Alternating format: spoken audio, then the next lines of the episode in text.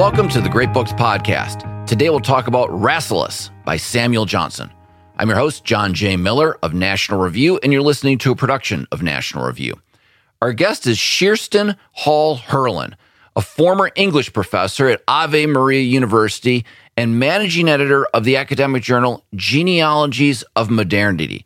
She podcasted with us previously on Robinson Crusoe by Daniel Defoe, and she joins us now by Zoom as we record from Hillsdale College's campus radio station WRFH in Michigan. Kirsten, welcome back to the Great Books Podcast. Thank you for having me, John. Why is Rasselas by Samuel Johnson a great book? Well, I'll start off with a quote first. So, this is a friend's remark about Rasselas that James Boswell, who is Johnson's famous biographer and his friend, included in the biography. So the friend said that Rasselas is impressive truth in splendid fiction dressed, checks the vain wish and calms the troubled breast. And I love this, this quote, this assessment, um, because it puts me in mind of the saying that it's the job of good fiction and great fiction to comfort the disturbed and to disturb the comfortable. And I don't think that I've encountered any book that does both of those things at the same time um, better than Johnson's Rasselas. So, for any listeners who have read Rasselas before, maybe who have read Boswell's biography of Johnson or any of his other writings, will know that the experience of reading Johnson is not always really a walk in the park. Johnson was famously melancholic and also had an acute sense for human vice for human failure and the many ways that people deceive themselves and deceive others. And actually, one contemporary reader of Johnson called Rasselas a black diamond, um, a jewel that has been disfigured by the author's melancholy. Um, so, if you don't kind of walk away exactly cheered by an encounter with Rasselas, I do think that you walk away feeling heartened and fortified. There, there's a, a kind of radical honesty and, and courage in the way that Johnson faces and examines some of the harsher realities of life. And I think it's it's a kind of contagious courage. You feel you feel more courageous yourself for having read Johnson. There's also, I think, a pretty powerful sense of charity and hope that tempers that pessimism. And it gives gives the effect to the reader that they too are not alone and that they have a kind of companion walking with them through the kind of trials that life offers. And, you know, I think Johnson would say, what, what is the purpose of, of great literature if not to help us live and to kind of get us through life?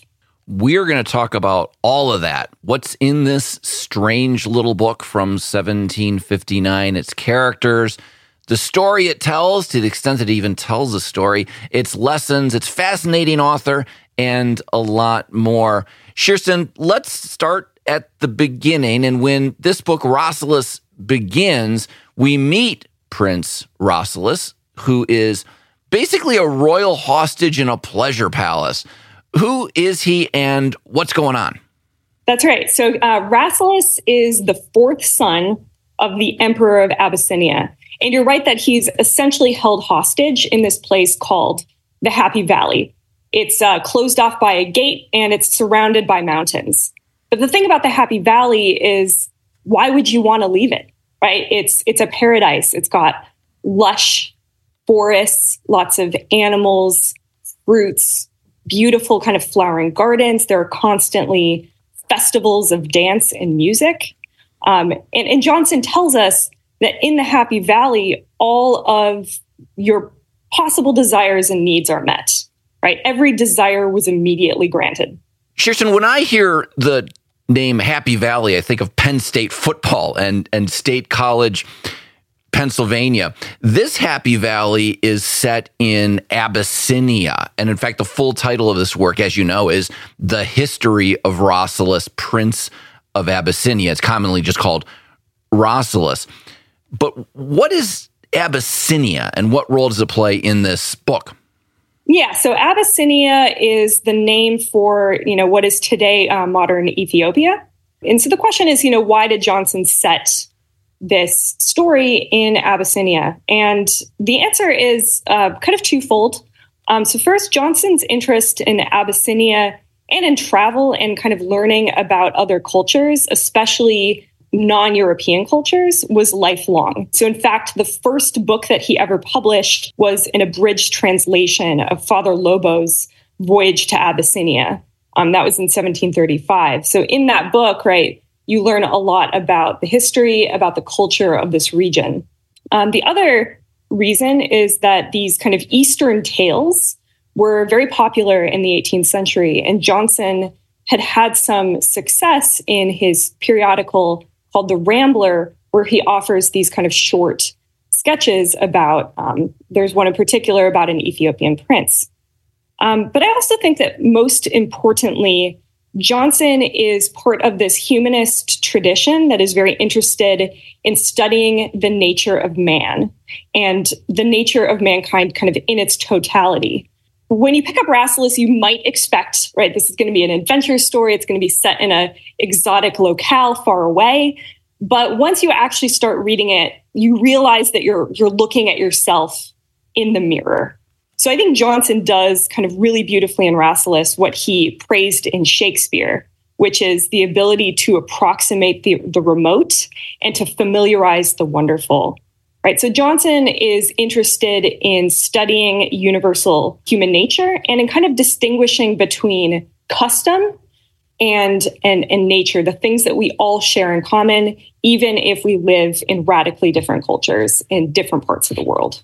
So, Rasselas, our title character, is the son of the king, and we find him in this exotic, faraway place called Abyssinia, and in particular, in the Happy Valley, which sounds really wonderful. I'd love to live in the Happy Valley, but Rasselas is unhappy. That's right. So he finds himself at the beginning of the book in a pretty absurd situation, um, which is that he is unhappy in the Happy Valley, right? Even though he has everything he could possibly want, he's still not satisfied. And so he says things like, pleasure has ceased to please, right? So that's the kind of opening predicament of the book. And he decides, right, if I can't be happy here, happiness must be found somewhere else. So he decides to try to escape from the Happy Valley. And that proves to be difficult. Yes. It actually ends up taking him about two years to get out. And he tries different things. One of his first attempts is to fly his way out of the Happy Valley.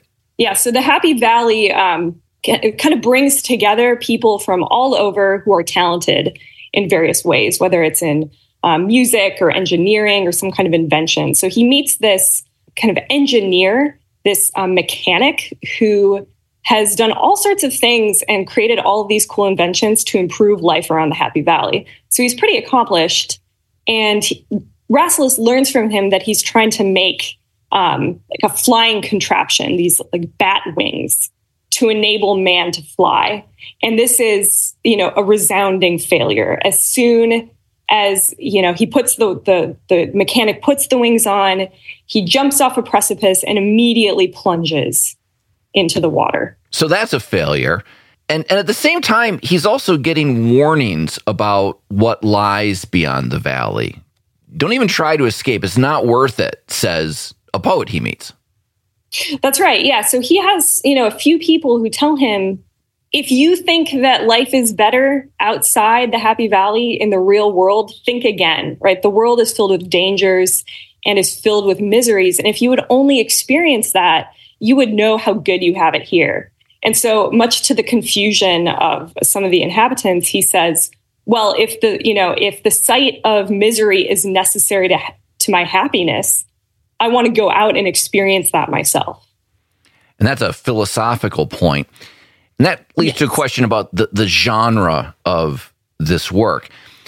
It has a story, sort of, but it also feels in a lot of ways like a philosophical tract that the philosophy is more important than the drama. We're more interested in what the characters say and think than in what they do.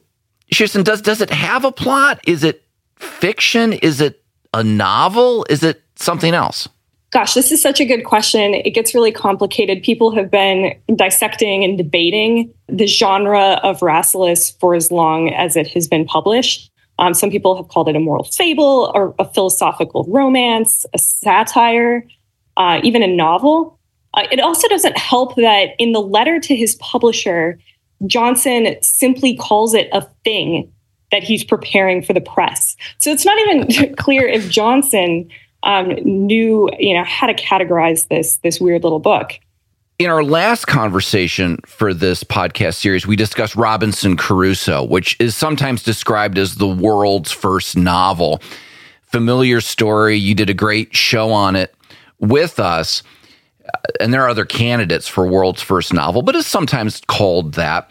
This book comes a, a generation later. So help us understand to what extent is it a novel? Is it not a novel? What even is a novel? Yeah. So one just kind of quick fun fact that I'd, I'd love to share. Uh, there were only three books, according to Johnson, uh, that he said that he enjoyed so much that he wished they were longer.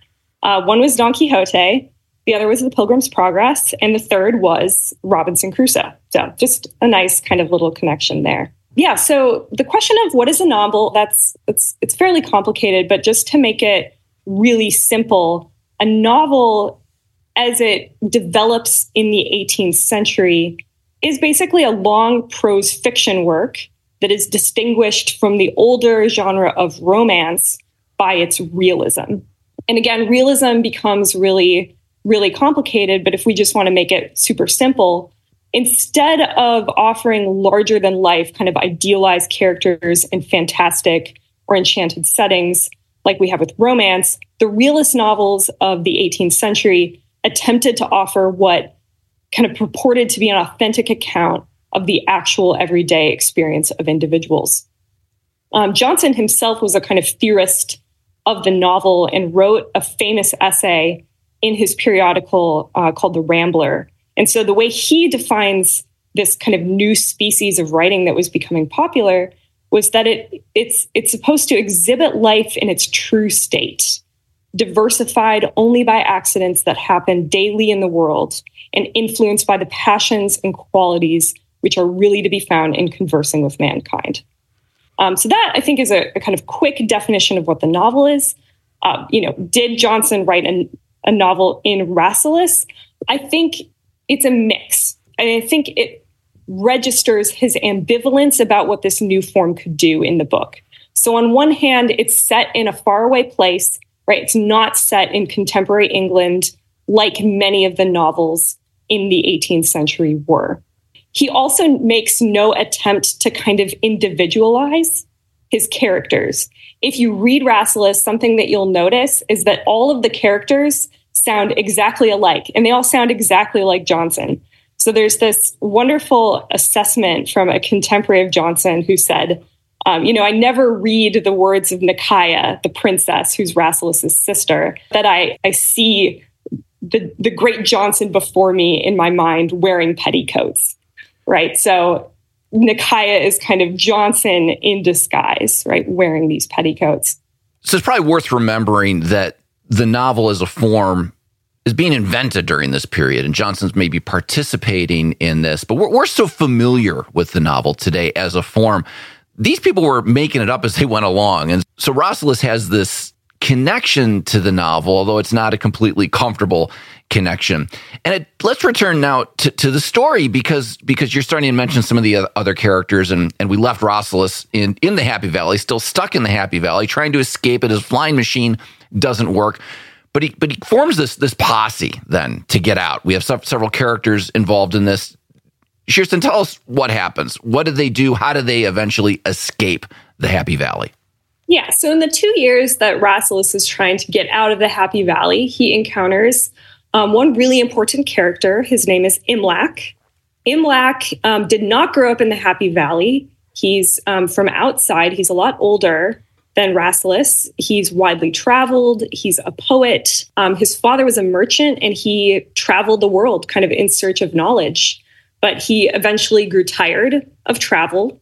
He went back home and he faced so many setbacks that, you know, kind of weary of the world, he decided to retire to the Happy Valley. And of course, once you're in the Happy Valley, you can't leave. So Rasselas discovers that Imlac is also discontented in the Happy Valley. So they decide together to escape it. So what they do is um, they actually end up kind of tunneling through the mountains and creating a passage that allows them to escape. And then at this point, they meet another important character named Nekayah. And Nekayah is a princess of Abyssinia, so she's one of Rasselas's sisters. And Rasselas also discovers again, Nekayah is discontented. Um, and so she wants to go with them out in, into the world to kind of search for the way of life, um, the choice of life uh, that will be most conducive to happiness. So it's really this, this trio, Rasselas, Imlac, and Nekayah, accompanied also by um, Nekayah's companion, whose name is Pekuah. This is a message from our friends at American Habits from the State Policy Network. We the people. Do you ever think about what that means and what happened to it? We the people certainly did not mean an imperial city full of unelected bureaucrats deciding everything from kindergarten curricula to nursing home funding formulas. We the people mean self government, a free people deciding most things in their families and communities and delegating some authority to their towns and states while passing along just a small amount of that power to the national government. How did things get so upside down? At American Habits, we tell stories of real people with real solutions, all working to restore federalism and self government. If you're a public official, come get involved. If you're a citizen, come and see the new standard for American leadership. No matter who you are, come help us renew the forgotten but not lost habit of American self government. Visit AmericanHabits.org to learn more. That's AmericanHabits.org. And so these four characters now get out of the Happy Valley. Exactly how do they do it? And then what do they find once they are outside the Happy Valley? Yes, so they, they tunnel through the mountain. Um, then they eventually travel to Cairo. And the whole objective of this journey, it's really, it's really a pilgrimage or, or a kind of quest. So at this point, the, the novel or the story becomes much more episodic. And so their goal is to search out the way of life that will bring them the most happiness. So they go and talk to different people in the city, right? They talk to a philosopher, a Stoic philosopher, and it turns out he's unhappy, right? So they say, well, maybe philosophy is not the way to go. Maybe we should just go have fun with the kind of young men about town. Also, turns out that they are not happy. Then they say, well, maybe if we try rural life as opposed to city life, maybe that's where we'll find happiness. And so they kind of go through um, kind of exploring these, these opposites. Is marriage going to make them happy? Possibly not. Is the single life going to make them happy? Once again, the answer is no. Right. So they, they keep encountering these different ways of life and realize that there are problems with all of them. So are we doomed to unhappiness? Is that Samuel Johnson's melancholic point in Rasselas? Yeah. So again, this is this is really kind of the crux of of the story. So Johnson, right, he is a moralist, and in one of his periodical essays, Johnson said that the kind of prime duty, the major question that a moralist is after, is the question of how man is made happy and how man became discontented with himself. And I think that there is a kind of core conviction that emerges from this book. But the conviction is not so much a solution to the question of how we become happy. It's, it's more the problem associated with that. And so the conviction is that there is no way of life, there is no thing in this life that will completely fill the cup of our happiness. And the, the sort of paradox he explores is that we are only ever happy when we are, are in pursuit of happiness. But as soon as we grasp the thing that we thought would make us happy, we're looking for the next thing. Right. So Johnson is very interested in the kind of insatiability of the human heart and the restlessness of human desire, this kind of reality that that there's nothing that ever really seems to make us happy. It sounds like the cliche that it's the journey, not the destination. Yes, I think that's that's a, a big part of it. And so of course the question that you're asking as you're continuing to read Rasselas and journeying with these characters is okay, Johnson, if this is if this is what you want us to get out of it, right? That that there's nothing that will ever make us fully happy, then what do we do about that? So what destination does he have in mind, do you think? Yeah, so again, this is kind of a, a, subject of debate. There are a lot of kind of 20th century readers and scholars who think that this is essentially um, a deeply kind of skeptical work. That when Nekayah says the more we inquire, the less we resolve, that that is essentially the thesis, that Johnson doesn't really um, help us find a way out of this, this absurd predicament, that we desire happiness, but that there is nothing that will make us happy. There's another way of looking at it, though, isn't there? There, there absolutely is, and this this comes up several times over the course of of the story. But it's it's the choice of not life, but of eternity. So Nekayah, towards the end of the book, says, you know, hereafter I, I hope to think not on the choice of of life. That is not so important so much as it is um, the choice of eternity. And and Boswell, I think, who is a in, in some ways a careful reader of Johnson, the way that he interprets Rasselas is that Johnson wanted to show the unsatisfactory nature of things temporal to direct the hopes of man to things eternal, right? So that there's nothing on this earth that will make us happy, but we have we have this desire and we have hope because this leads us to heaven, where we can live in eternal felicity. So that sounds at least vaguely Christian. Is Rasselas a Christian work? Is that a good way to think about it? I think it is. Again, this is a kind of matter of debate. I think, you know, everything that we know about Johnson's life, his biography, as well as his other writings points to the fact that he was a devout Christian, which is not to say that he didn't experience profound doubt, right? The 18th century, this is the age of the Enlightenment, this is the age of kind of skepticism and the rise of, of philosophic atheism. And so one of Johnson's kind of main opponents was David Hume. And and he says, you know, look, I thought about every attack that Hume levels against Christianity. I thought about it well before he he wrote it all down. But Johnson, kind of in spite of his doubt, continues to have faith. Um, and I and I think that that Rasselas is an expression of that. Right? It's filled with doubt. It's filled with this kind of skepticism. Um, but I think in the end, it is a it is a Christian work.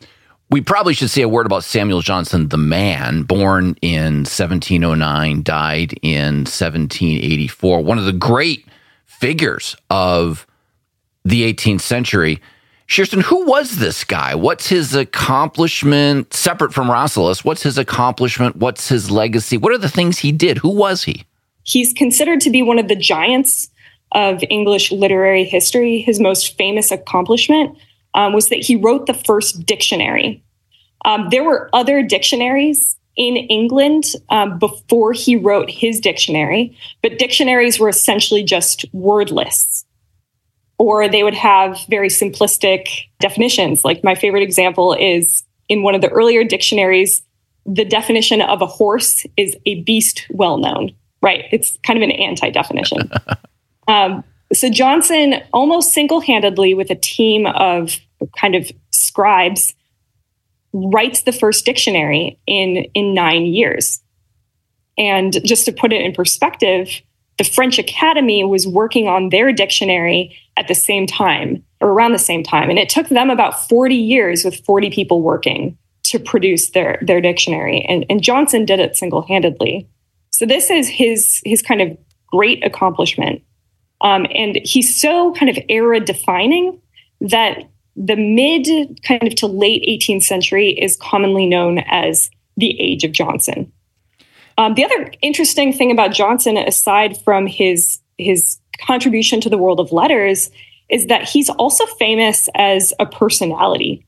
Um, partly because he is the subject of one of the great biographies ever written, uh, Boswell's Life of Johnson, which was published after his death. Sure. And I should say we've done a show on the life of Samuel Johnson by James Boswell. It was episode number 139 in this in this podcast series. But Kirsten, how much does Johnson's legacy owe then to his biographer, James Boswell? It's it's kind of a mixed legacy. Boswell presents kind of a, a certain view of Johnson. For example, Johnson was a Tory. Boswell was also a Tory. And so Boswell tends to play up and kind of romanticize Johnson's Toryism. He also presents a kind of very masculine version, right? This is the Johnson of conversation and of the club. And we don't always see kind of other parts of Johnson's life that other people um, saw more often, like his his kind of domestic life. And you get the impression reading Boswell's Life of Johnson that they actually spent a lot of time together, when in reality, Boswell didn't meet Johnson until Johnson was in his early 50s. And the 21 years or so that they knew each other afterwards, you can kind of count up, and, and, scholars have done this, you can count up the number of days that they actually spent together. And so in those 20 years, they only spent just about a year and a half together in person. Um, so that's, you know, maybe the downside of, of Boswell's legacy to Johnson. But the upside is that we have this incredibly rich um, portrait, right? Boswell had an incredible memory. He was diligent about kind of recording conversations that they had in in his diaries and he also has this wonderful dramatic flair so i think he does a really amazing job of kind of bringing johnson as a figure to life and if Boswell hadn't written the biography, a lot of that probably would have been lost. One of the legends that surrounds Johnson and Rasselas is that he wrote it to pay for his mother's funeral. Is that is that true? It's it's mostly true. That was kind of the result, but not the exact intent. Um, so the real story is that in 1759, um, Johnson received word that his mother was seriously ill. And it's helpful to remember that Johnson lived most of his life kind of on the edge, if not over the edge of poverty, right? So he was kind of always hustling, always writing to make money. And so he needed money in order to travel out to Lichfield from London, where he was living, to help pay his mother's medical expenses. So he arranged with his publisher, who was kind of a, a good friend of his at that point, to send him in a week or two this short philosophical Eastern tale. And so Johnson spent the evenings of one week writing Rasselas. So he wrote it quickly. It's arguably the classic that has the claim to being the fastest written classic work.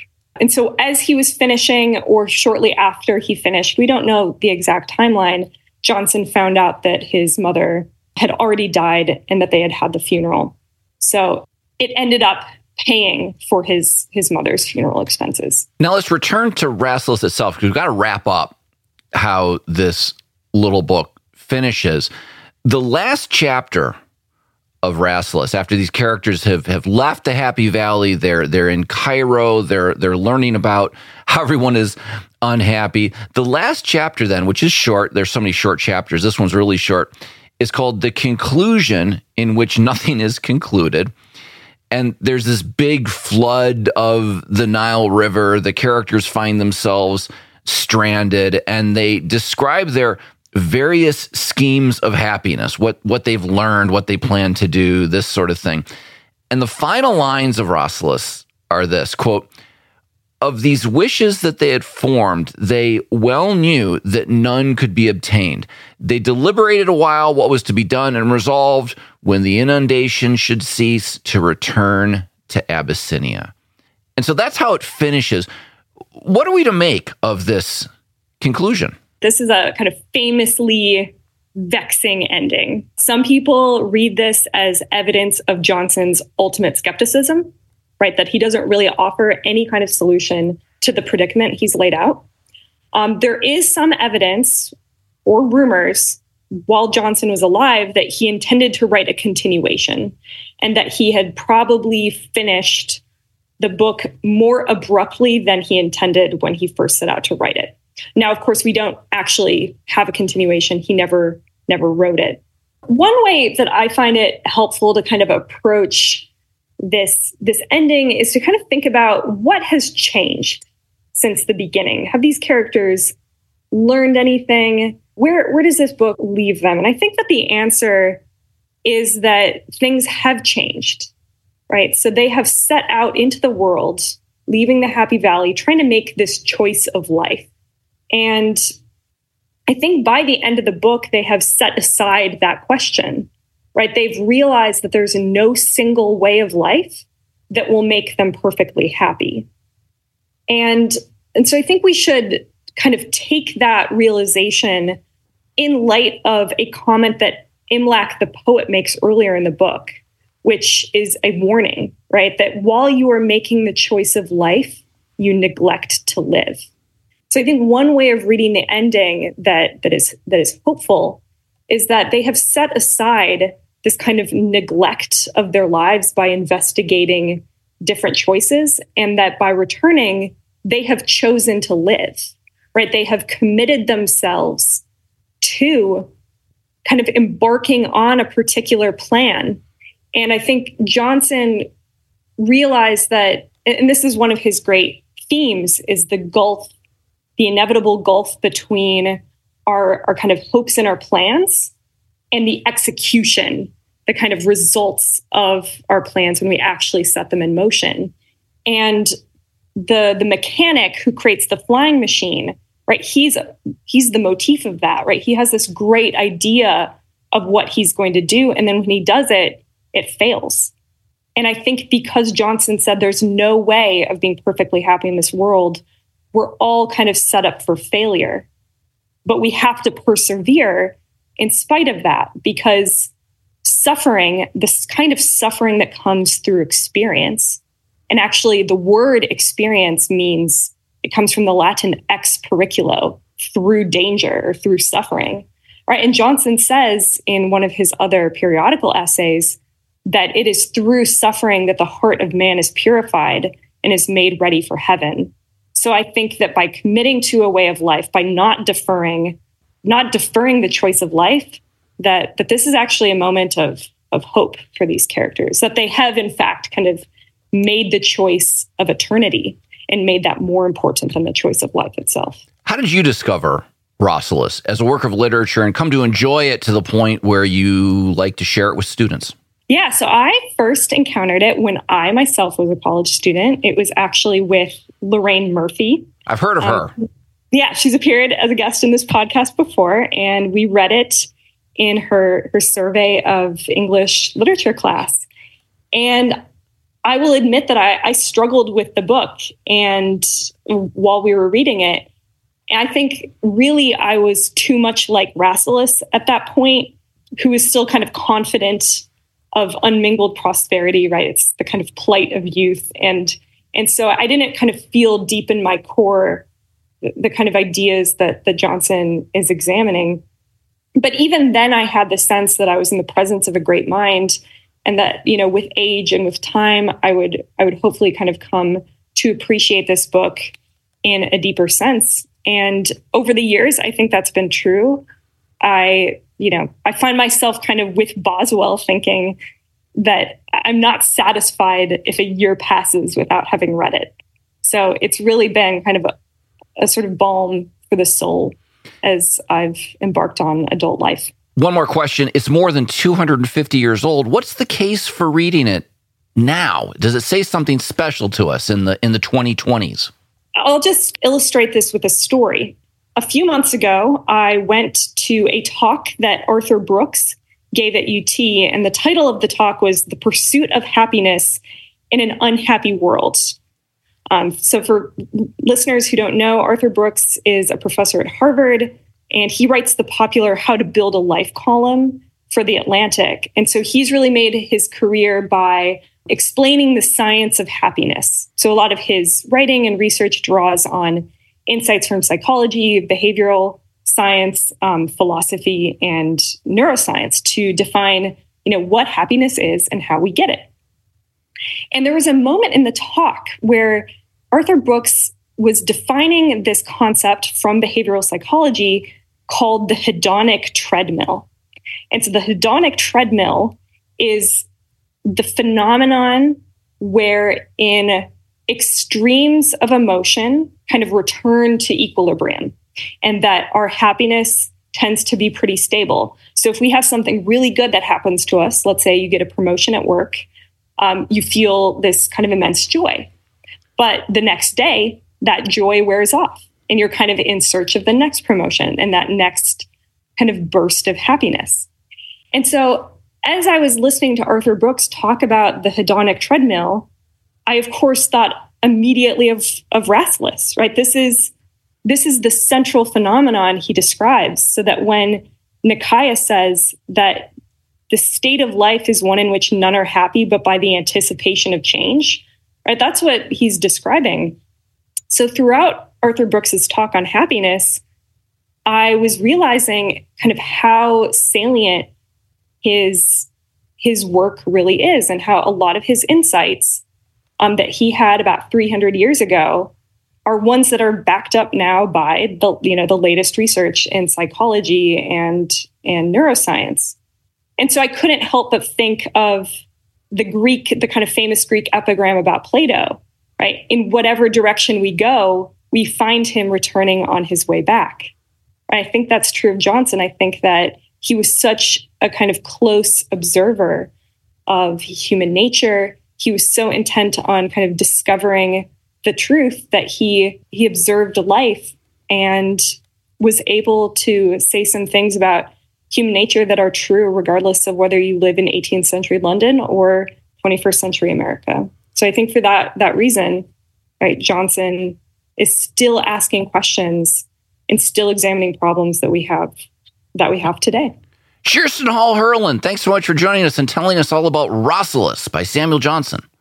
Thank you, John. It's a pleasure as usual. You've just listened to the Great Books Podcast, a production of National Review. Please subscribe to the Great Books Podcast and leave reviews of the show. That helps us keep this podcast going. Send me your ideas for future episodes. You can reach me through our website at heymiller.com. On Twitter, my handle is at heymiller. Last of all, special thanks to all of you for listening. We'll be back next week with a new episode of the Great Books Podcast.